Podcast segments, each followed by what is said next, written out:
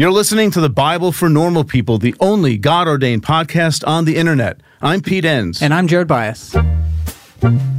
Welcome, everybody. And today's topic is the minor prophets and why we shouldn't call them that. And our guest is Anna Sieges. Yep, she is the assistant professor of religious studies and philosophy at Gardner Webb University. And what should we call them if we're not going to call them the we minor should call prophets? them the Book of the Twelve. The why? the because 12. Anna says so. That's Exactly. why it's that simple. That's all you need to know. Actually, everybody's people have been saying that for a very long time, which is sort of the point of this mm-hmm. podcast. And like the people who wrote the books called the Book of the Twelve call it that. So we should maybe that's right. pay attention to the people who actually wrote the books. Right. I'm not really sure what that means, but that's a really good point, Jared. I appreciate that. So, yeah, you know, the thing is that it's, I, I love this discussion because just digging a little, just a little under the surface, even to some of these biblical books, you just, you catch a vision for like, there's so much more going on here than meets the eye, mm-hmm. and and the the so-called minor prophets, you know, they're short books and you knock them off, but there's much more going on there. And Anna gave us a glimpse into this, so I thought it was a great conversation. Yeah. So let's talk about the Book of the Twelve.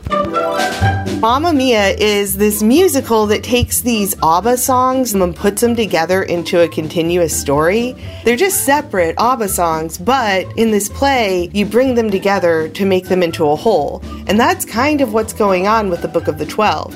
You've got kind of like standalone pieces. Like when you bring them all together, they tell this larger story, which is kind of cool to read them all together in that way. You know, some people enjoy composing their own music, chord by chord, and others are happiest when they come across that one perfect song. Work is not a lot different than that. Whether you prefer building your own workflow or using a pre made template, with Monday.com, you and the team can work in a way that's comfortable for everyone. Tap the banner to go to Monday.com and build your own amazing workflow, or find an awesome template. No judgment. Well, it's that time, folks. It's time for us to talk about microdosing. Microdose gummies deliver perfect entry level doses of THC that help you feel just the right amount of good. Microdosing can help you get into a relaxed, focused zone easier and stay there longer. It has benefits for workout recovery, sleep, anxiety relief, boosting creativity, and even pain relief. You know, Jared, I have a really good friend of mine who saw that I was taking microdose gummies and she said, Can I try some? And so I, gave her some of the sativa strand. And she said it has made such a difference for her at work and just in general, just feeling more alert and more focused. And it's quite amazing. So get 30% off your first order plus free shipping today at microdose.com. Promo code normal people. That's one word. It's available nationwide. That's microdose.com. Promo code normal people for 30% off and free shipping. Microdose.com. Promo code normal people. So I grew up as a missionary kid and loved the Bible. It was my favorite thing. I would like check out Bible dictionaries and commentaries and things and, and look through them as like a child and teenager. And I took this vocational test that was like it was a Christian vocational test though, and it was like, what should you be when you grow up? And it came out Bible scholar. Okay. And I was like, I have I don't know what that is or or what that could even mean. And how old were you um, at this I was when I took the test. I was 18. Did you have friends? I had youth group friends. We all listened to Christian music together, and we were real cool. Okay. Yeah, I guess you were. All right. Yeah, like DC Talk was a big deal for us. Mm. hmm So I didn't know what that meant. I went to college and took some classes in Bible. We had to, and just had a blast doing it. And so, luckily, I had a female professor that was teaching me Bible. And I was like, oh man, this woman is doing something that I think I would really like to do. And I don't think I, it would have occurred to me that I could do it if there hadn't been a woman in that role because all of my pastors had always been men and all of my other Bible teachers had always been men. But anyway, so I was in her class one day. It was a prophet's class and I was loving it, having a great time. And she brought in this guy from the divinity school um, at the same college. His name is James Nogalski. He's a huge Book of the Twelve person. And he gave the driest lecture of all time on Joel as the literary anchor of the Book of the Twelve. And he just showed how Joel has all of these little points that connect elsewhere in the book of the 12 to these other prophetic works and I was entranced. And I loved it and from that point forward I was like I'm book of the 12 that's what I do. And so from that that was it. The 21 year old version of me was like the book of the 12 is amazing this is what I'm going to do with my life. Wow that's very definitive. Yeah. I don't know if anyone's yeah. ever been so definitive on Right. the book of Joel. So, yeah so it just that whole experience just opened up windows and doors and sort of expanded stuff uh, compared to how, let's say, your relationship with the Bible was before that point. Yeah, it did. It really it helped me to look at the Bible in new ways, especially because what he was bringing to the table was this idea that these 12 books or writings had been edited together over time, which is kind of a, a tough concept for somebody who's been taught to read the Bible as uh, looking at these these prophetic books as being written by the person of the prophet. What I was hearing then was, oh, maybe the person the prophetic person like Micah or Hosea or Amos or one of these guys, maybe they had a role in it, but as time passed, more people were involved in forming it and shaping it and reinterpreting it and bringing this whole collection together. And so that was kind of a new way of thinking about the work of a prophet for me. Because so often, I think when we think about prophets, we think, okay, this firebrand that shows up on the scene and maybe walks around naked for three years or something like that and is very controversial. And I think that that's apt, but I think that sometimes we miss that these prophets, the prophetic works that we now read, had had a life that continued after the person of the prophet through these kind of pencil pusher types who were there to keep the tradition alive, keep what the prophet had said alive and reinterpret it to new situations. And so that was a new concept for me, but also a really beautiful one because I don't really think of myself as a firebrand or or anything like the prophets that we that we meet in the Old Testament, but I can be a pencil pusher with the best of them and, you know, pay attention to details and continue telling the stories over and over again to new generations. Mm-hmm. Well, let's back up just a second because before we get too far into it, you keep calling it the Book of the Twelve. And in my tradition, I would have called it the Minor Prophets, and we would have thought of them as separate entities. So you had Micah and Joel and Hosea, they were all separated. But the way you're talking about it is as a unit. So can you talk a little bit about, and, and again, for our, our listeners, the, the Jewish canon or how the how Jewish uh, readers read their scriptures, it would be called the Book of the Twelve. It would be a unit. But for Christians, we've separated those out. Can you talk a little bit about the history of that before we start talking uh, about the Book of a Twelve as a unit? Because I think for a lot of people that might be a new idea. Yeah, absolutely. I think usually you're right. The way that we read these prophets is to call them the minor prophets. And um, that dates back to Augustine, our good friend.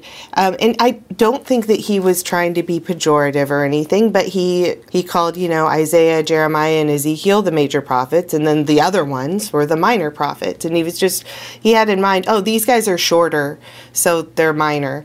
But in Jewish tradition, you're right, they're, they're all together and they're referred to collectively as the Book of the Twelve, which probably dates back to the fact that they were all on one scroll together. You know, in ancient times, you got a big old scroll. You've got the book of Isaiah on one scroll, Jeremiah on another scroll, and then the 12 on one scroll, just all pushed in together. And so, yeah, it seems that for in ancient tradition, and then even moving closer to our more modern time, Jews have been much better at reading the 12 prophets together than we Christians have been because we inherited this tradition of calling them the minor prophets and then focusing in on the individual prophets rather than taking them as a whole book together. And, and maybe, uh, correct me if I'm wrong, but part of that in the Christian tradition might have to do with issues of prophesying Jesus. So you're looking at these individual snippets from the books rather than. I guess what you're saying is just appreciating them as a literary whole that also has some theological substance because of that literariness. Right. Yeah. I think I think you're onto something there. There was a tendency maybe to like pick and choose certain passages and then apply those to Jesus. And I think that there was a real interest in like the person of the prophet. So what was Micah like? Where did he grow up? What was his, you know, life like? And one of the interesting things with the minor prophets or the 12 is that you don't get a whole lot of autobiographical information. And so if you're going on that search like you would, you get a little bit for Isaiah, you get a good amount for Jeremiah and a good amount for Ezekiel. But when you look at the 12, there's just not a whole lot to help orient you to the person of the prophet. And so those same tricks don't really work quite as well with the 12. You can know some things about Micah and Amos. You know, you've got Amos being like, I'm from Tekoa and I'm not a prophet, nor am I the son of a prophet. But other things don't really come through. And so it's more beneficial in many ways to look at them as a whole because it's harder to do that work of isolating the person of the prophet. Now, just, I mean, as a curiosity, I think some of our listeners might be wondering whether, you know, in Judaism, way back when, before the time of Christ, since the very beginning, when they had a Bible, these 12 prophetic books, they were still, as far as we know, in the same order that we have them in, in our English Bibles today, or, or is that or is that not clear? Oh, Pete. Oh no. I don't know what to say because so I'm I'm a redaction critic and so I've got a whole long story that I can tell you about how I think the 12 came together, but it's so boring. Okay. Yeah, well, we don't do boring here, do we? it wouldn't be boring just... to me, but it, it did come together. But at some point, I guess what I'm really trying to get at is, you know, Augustine around 400, right, or roughly mm-hmm. around that time. Um, yeah. He starts using this term minor prophets. Right. Were the was for for Christians were the 12 already sort of separated out into 12 separate books? Or you know what I mean? Because uh, uh I'm yeah, just wondering where yeah, this idea yeah. of like, nah, that's not one thing. That's twelve separate things. Yeah. That was that pre Augustine. Was that like? I mean, wh- do we know where when that sort of a mentality started? I don't know exactly, but what I can tell you is that, like, for example, Sirach is going to treat them all together. So Ben Sira is like, hey, we've got Jeremiah, we've got Ezekiel, we've got Isaiah, and we also have he uses this phrase, the bones of the twelve prophets. Um, so, so who is he? Who's Ben Sira, and and like when did he oh. live? He so he brought to us. Well, he's writing for he's writing an account of his grandfather. Sirach is, and he's um he's intertestamental period. Right. Yeah. So he's pre-Christian, right? So he's he's yeah, oh, got oh, yeah. this notion already of a twelve. Yeah, and almost like exactly. he's not trying to. He's clearly not inventing it. Right. Yeah, he didn't come up with it. And even even later with Josephus, he will refer to twenty two books within the Hebrew Bible, and you can't get twenty two books in the Hebrew Bible. Like we would usually count 39, but you can't get 22 if the book of the 12 if the 12 books are separated. So Josephus seems to be kind of nodding towards it. Also, the Talmud um, says that the sages taught that the order of the books of the prophets are and they do, you know, Joshua, Judges, Samuel, Kings, and then they do Jeremiah, Ezekiel, Isaiah, and the 12 prophets. So the Talmud is even lumping these 12 together. So why would you do that? What, you know, what are the benefits to reading this as a unit rather than seeing them as discrete books like maybe many of us grew up reading them. Sure. I, I, mean, I think you get a whole lot of fun takeaways.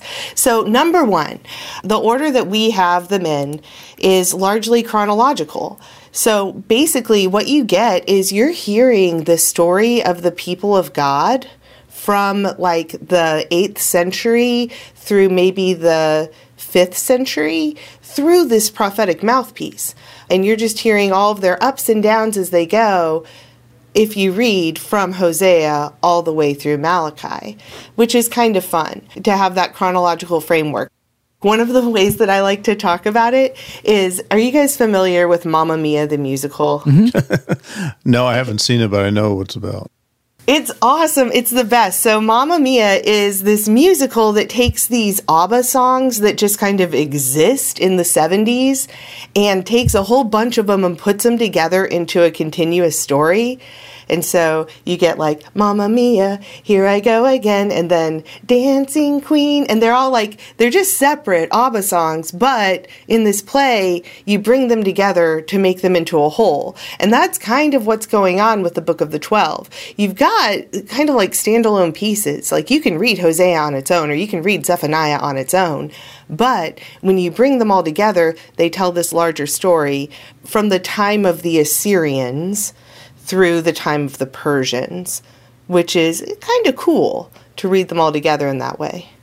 So as we read them, we're reading these different accounts. Um, how how does that play into? You started our conversation talking about how these are edited works together, and so is that part of it? Like when we're reading toward the end, say toward Malachi, are we reading? Something that was written a few hundred years before and has gone through revisions, and now we're getting the Persian version, so to speak, or are is are are these being written chronologically as well? I'm trying to piece together what what's the relationship of the writing of these to how we get them in our Bibles now? I would say a little bit of both. So, certainly some of the stuff in Hosea and Amos and Micah goes back to the 8th century. There are cores there that that tend to go back as far as the 8th century. But then as time went on, it seems like these pencil pushers and poets were adding to them. So you add a little bit to Amos, you add a little bit to Hosea, and then you, oh, you got to introduce Nahum. And so now we're going to add a little bit more to start to bring these together. And so it, in many ways, you could say they're being written chronologically, right? They have their home in a certain period of time, but the people who were responsible for maintaining these books saw fit to bring them together and edit them together as they added more and more material. So you get some glimpses of like a time after Hosea, who's eighth century, right? So it does, yeah. Because I mean that that's helpful to know because I think when when people sit down to read these books really carefully, things can sometimes get a little bit confusing because it's like it seems like we're in a different time here. Or why are they mentioning these people and over there they're mentioning these other people from a different time period? And it helps. It it help, it helps to understand the. I guess what Jared was asking was the literary history of it, you know, and and how things, how even their concept of these, you know, the words of the sacred prophets means you don't keep them under glass, mm. but they actually transform as the community transforms. Yeah, that's a really good way of putting it. Yeah, they're they're undergoing a transformation as the community moves through different different times and um, different concerns, really. So, for example, very often you can see it pretty clearly in both Hosea and Micah. You've got just these terrible early cores of just judgment, like, oh, things are just going to go bad for you. But then you can see that somebody came in later, probably after the crisis was over, and added in these glowing, um, hopeful sections where it's like, hey, you know, it's going to be okay. God is still with you. And so I'm really, it used to be that folks did not like the idea of somebody coming in later and adding to these prophetic works, but I think it's really special. It's really helpful because it, it helps round out the the prophetic word into more than just like oh you're going to get the smackdown and and it offers a hope for restoration. Okay, so we have this chronology. You said one. What's what's two in terms of why it would be it's helpful or beneficial, or why historically we can read this as a unit. Okay, so the well, let me go into a little bit more detail on the chronology. So, for example, if you're going through just like as the books are labeled in your Bible, you've got Hosea and Amos. They come first they're primarily about the fall of the northern kingdom, right? It's just like, oh man, Assyria is coming in and just going to just totally annihilate the northern kingdom. Then you get Jonah, Micah, and Nahum.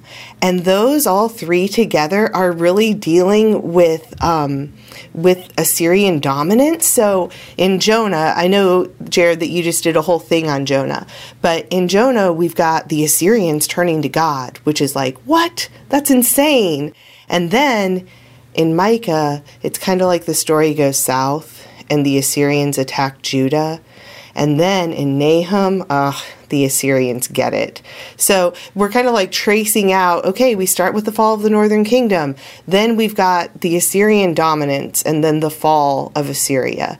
Then that same threat that took down Assyria comes to the southern kingdom in Habakkuk and Zephaniah. And then you skip right over the exile, just like the book of Isaiah does, and you go to the return from the exile in Haggai, Zechariah, and Malachi. And so yeah, it's it's just a really interesting way to look at these superpowers that come through and just kind of beat up on the northern and southern kingdom. And then after all of that's happened, the return again. It's interesting. I mean, um, the way you describe that, because what's clicking for me is the the trajectory of the book of the 12 seems to mirror the trajectory of the book of Isaiah. Yeah. Starting Yeah. with I mean the Assyrians are the problem, right? And Mm-hmm. but then you have, you know, you move to the second part and then you're in exile, but you're not it, he doesn't dwell on the exile part, he dwells on you're leaving soon part, so it's the Mm-hmm. return.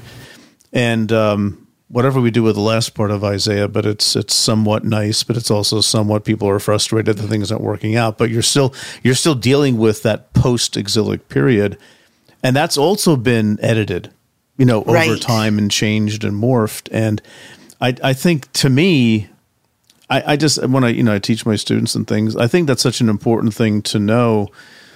Just the nature of this literature and and from what we can tell how it came together and there's much more to this than you know those parts that might have been added to Hosea or Amos about when things turn around and get better. Right. That's not it's okay to say this isn't a prophet predicting something that's going to come about in a couple hundred years.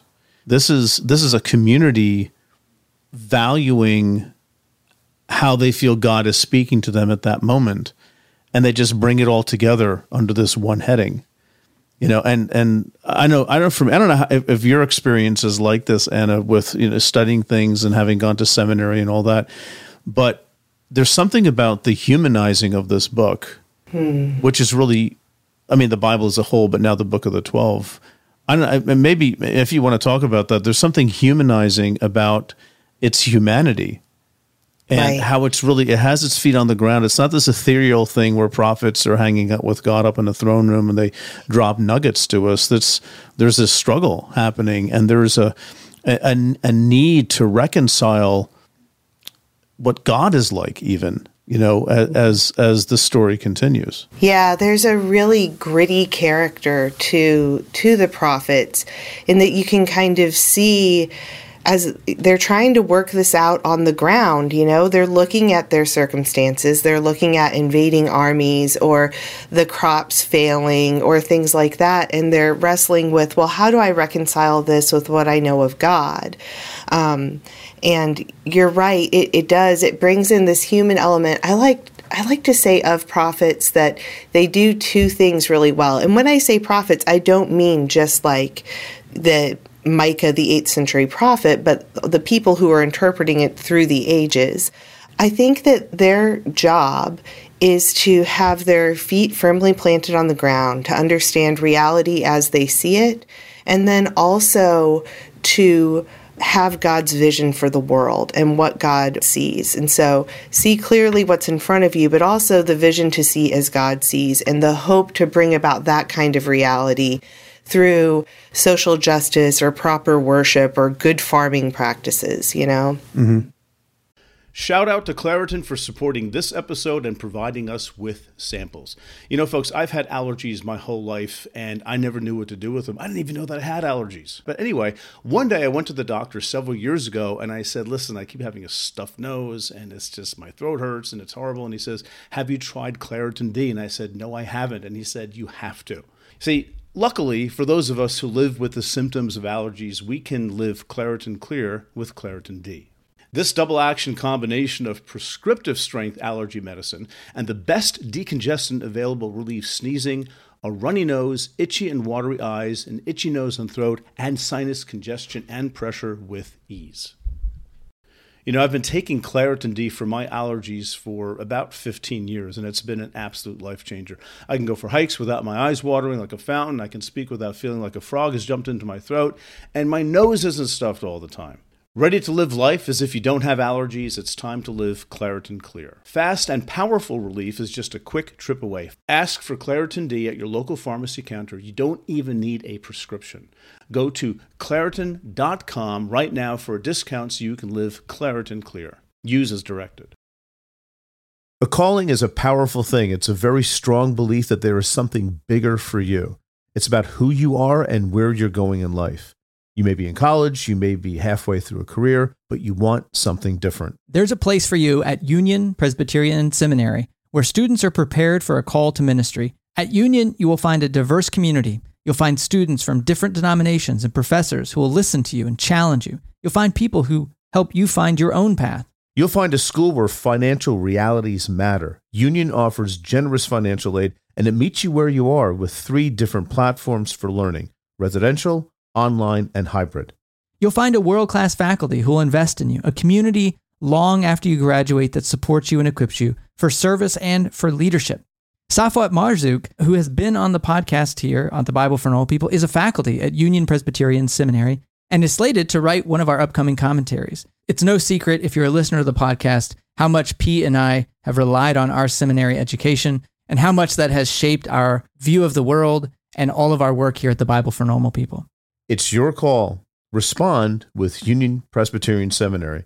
To learn more, go to upsem.edu or email admissions at upsem.edu.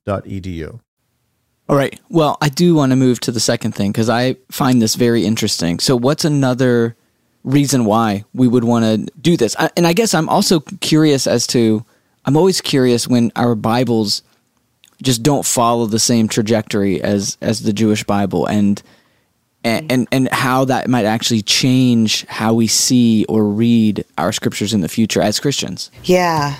Well, I think I think that one of the things that it it teaches you to be aware of are kind of the ways that the Bible is interpreting itself. So you can see this really clearly in the book of the 12 because these certain themes start to come through. So, one of the primary themes, the book of the 12 is big on this, is the day of the Lord.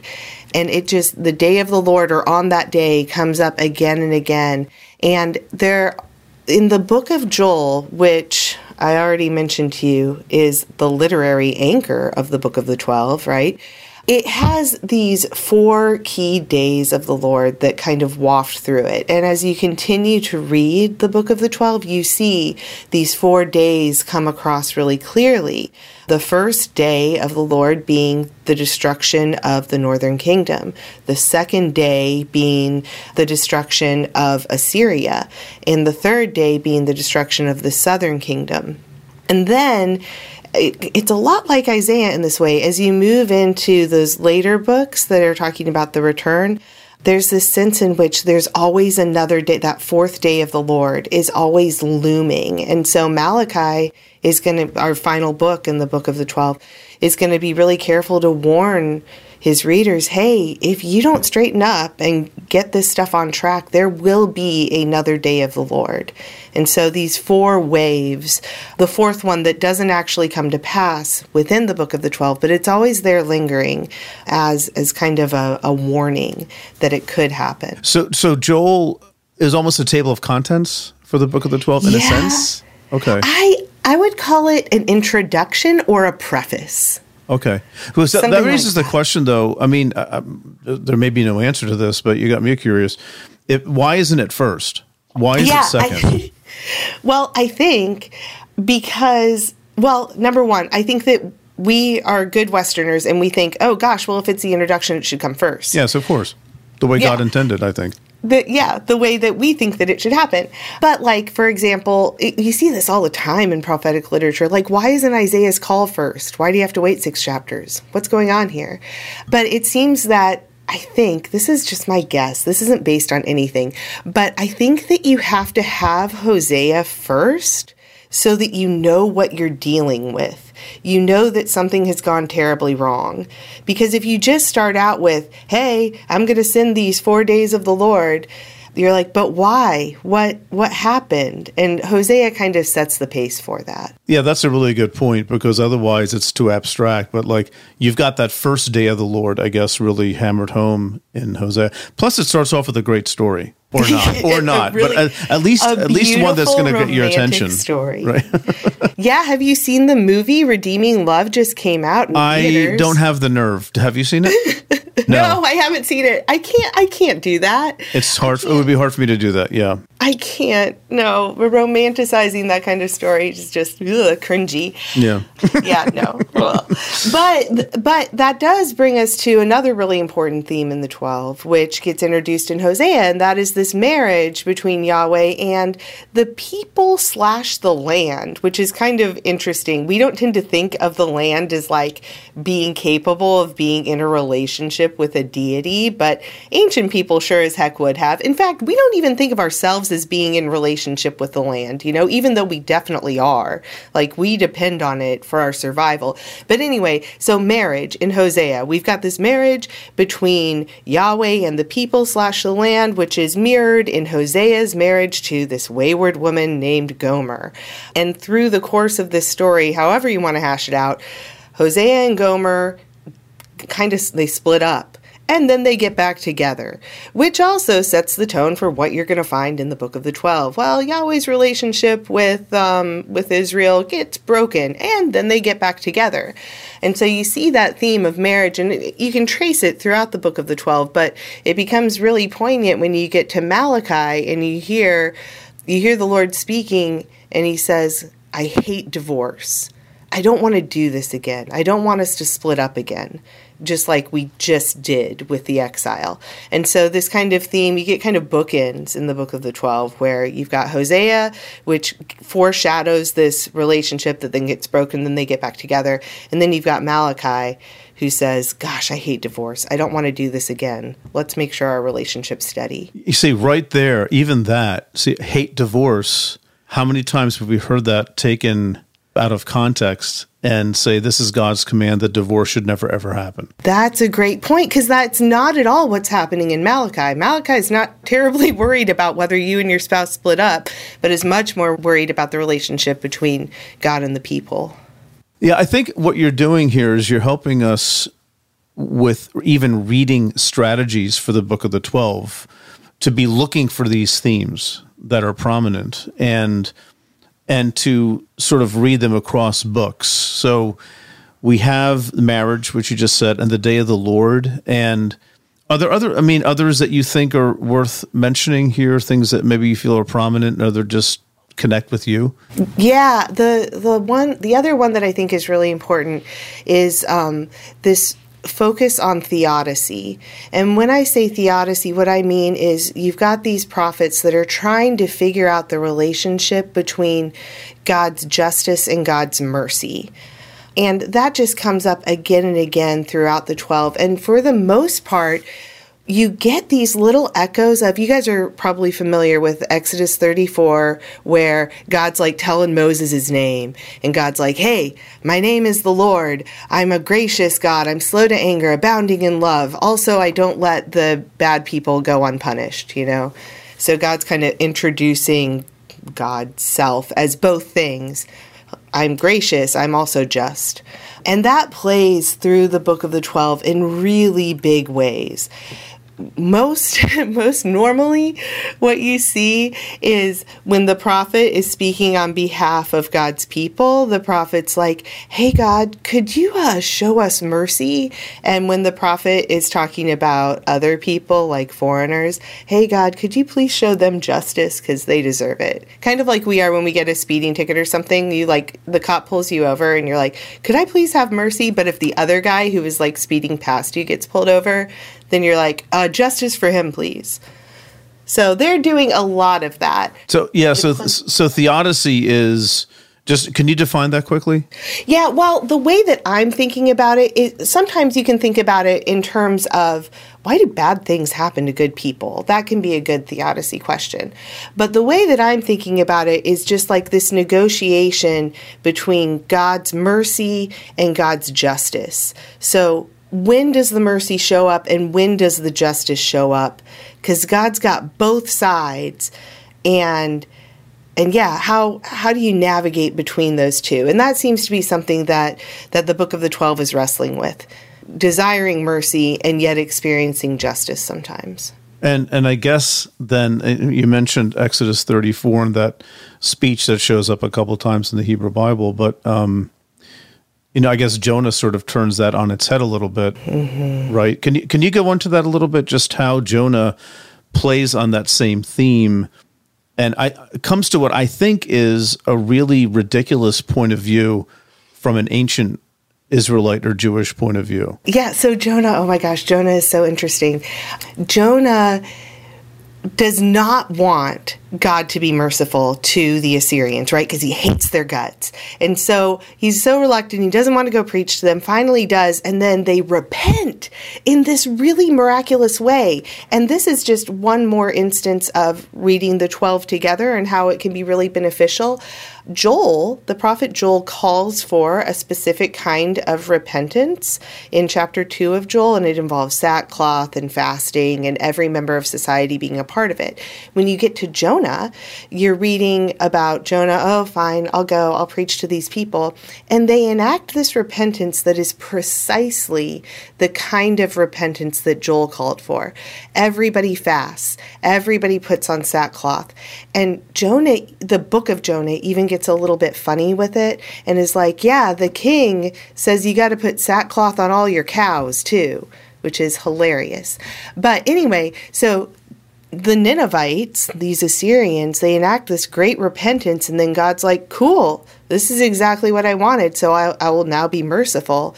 And then Jonah's like, oh, God, this is why I didn't want to come here. I knew that you were merciful and slow to anger. Kind of throws it back in God's face and is like, how dare you be merciful? I really wanted you to show up with judgment, which is a very hilarious part of Jonah where he's like, I just wish you weren't so merciful. While we're talking about Jonah, I'd be curious to ask you this in terms of, you know, when you read Jonah, it doesn't read like the other the other prophetic books. It, it, reads more like maybe the former prophets, where we're learning about the prophets like Elijah and Elisha, and yet here in the in the book of the twelve, we have a story about Jonah and the Ninevites. What's the what's the reason? Do you think? I don't know if there is a good reason that is it just these thematic connections. I wonder what, what made me think of it is if you just look at the thematic connections, Jonah belongs, but if you look at maybe the mm. formatting and the style, Jonah doesn't seem to belong, which may be more of a case again to read this as a unit. Yeah. Oh no, that's a good question because it does. It just sticks out like a sore thumb.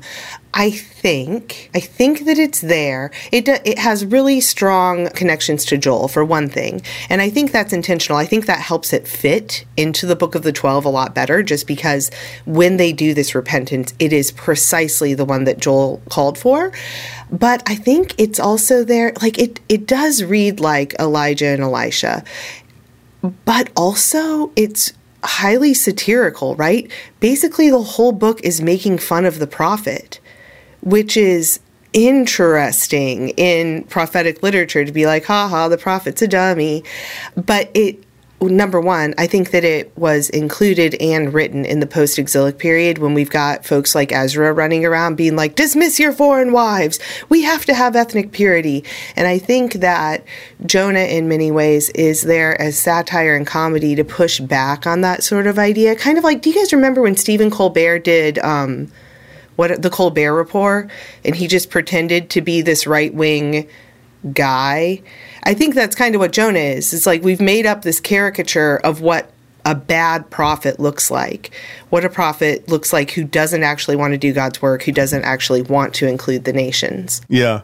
This show is sponsored by BetterHelp. You know, Pete, I've been pretty emotional this week and I was trying to reflect on why that was. And it turns out, you know, my best friend from college just died. My mom's been in the hospital and I just haven't taken the time to reflect and process all of that. And it's been coming out in all these wonky ways. And that's exactly what therapy can help with. That's really been my experience with therapy as well. I've benefited tremendously from therapy. And I think lately I've been able to get to the point of why it's learning to look at your situation more as an observer from the outside instead of just reacting to things, just thinking about it and processing the information.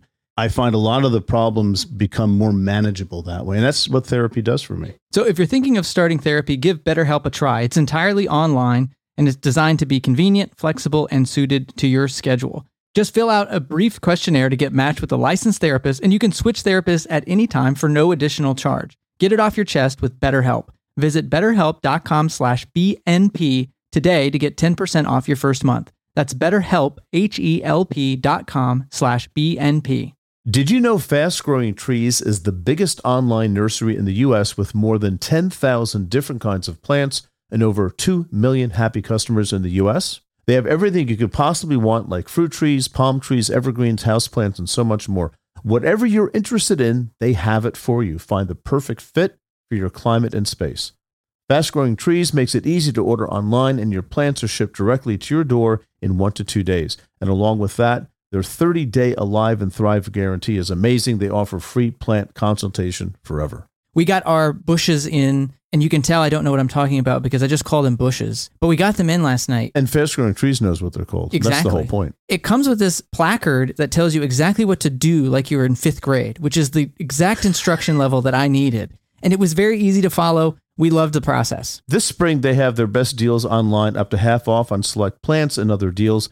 And listeners to our show get an additional 15% off their first purchase when using the code NORMALPEOPLE at checkout.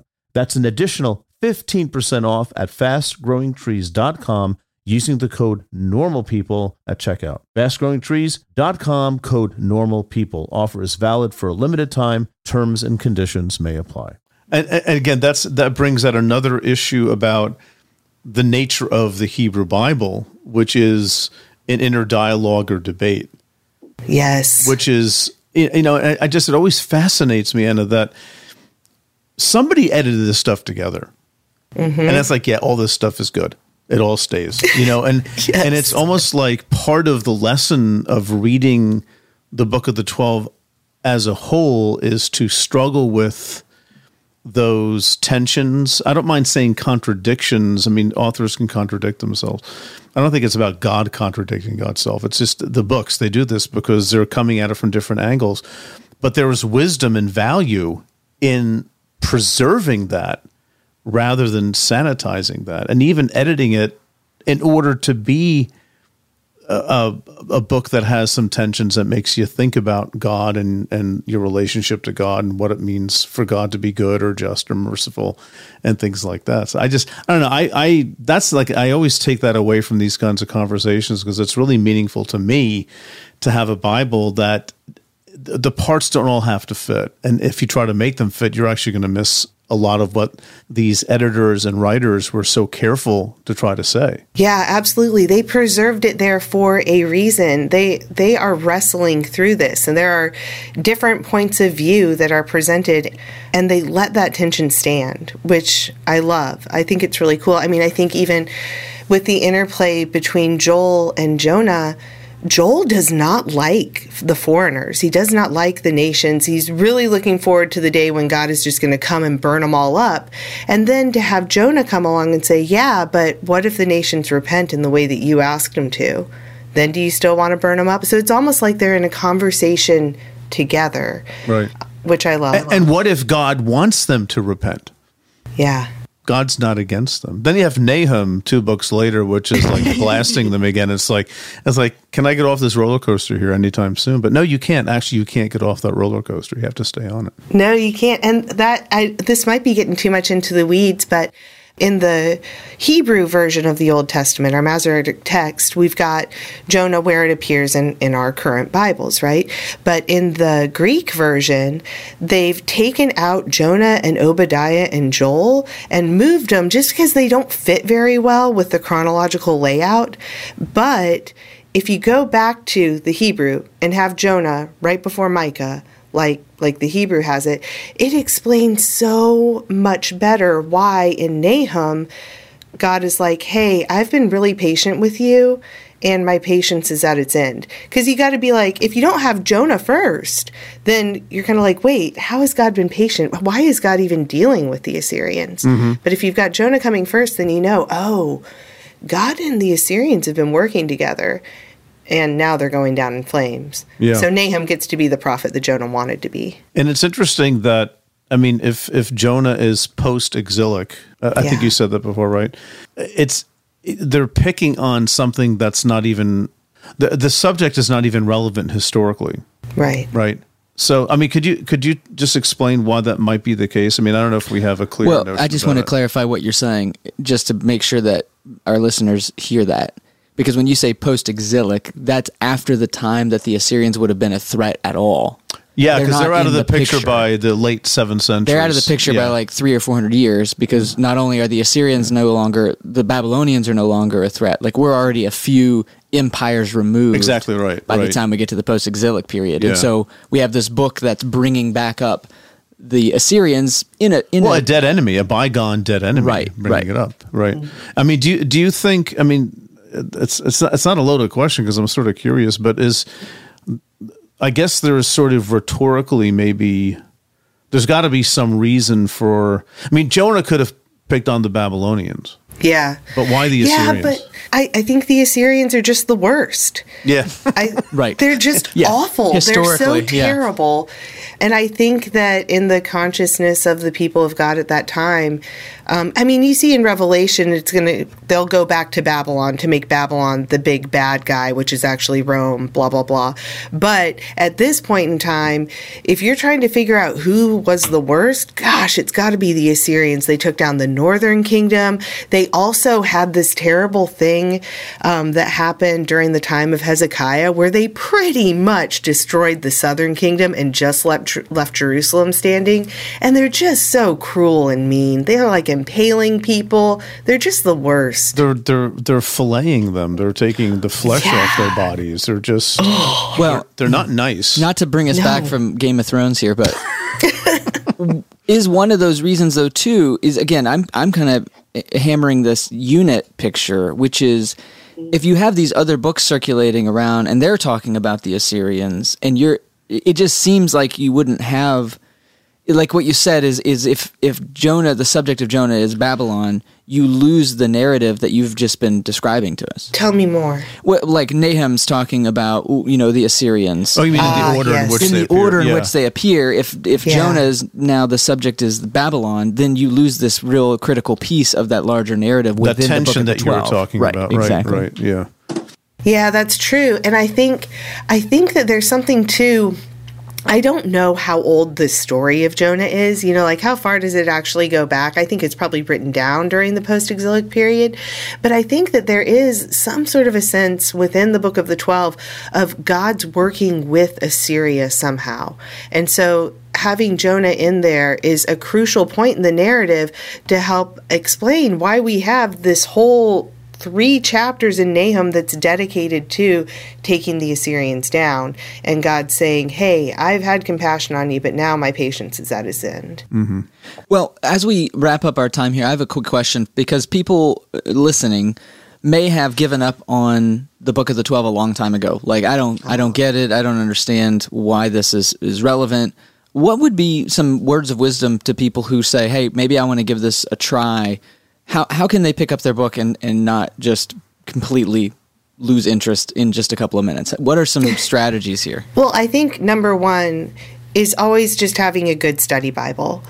um, a study Bible that's going to orient you to the the themes that run throughout and then also just like where you are in the chronology and hopefully a study bible that's going to acknowledge that editorial activity has happened and that's not bad so that would be the first step. And then, gosh, what would be the second step? Well, do you, do you have a, a study Bible that you might recommend for that? For well, okay, so there are a variety out there. I love the Common English Bible, which is kind of self promoting because I wrote some of the notes for some of the for the book of the twelve. But they really do actually a good job being like user friendly for normal people. I could say like the New Oxford Annotated Bible, and I think that the New Oxford Annotated Bible is is fine, or like the Harper Collins Study Bible. I think those are good. They're a little more academic. And so the Common English Bible is the one that I would go with. Okay. Excellent. Yeah.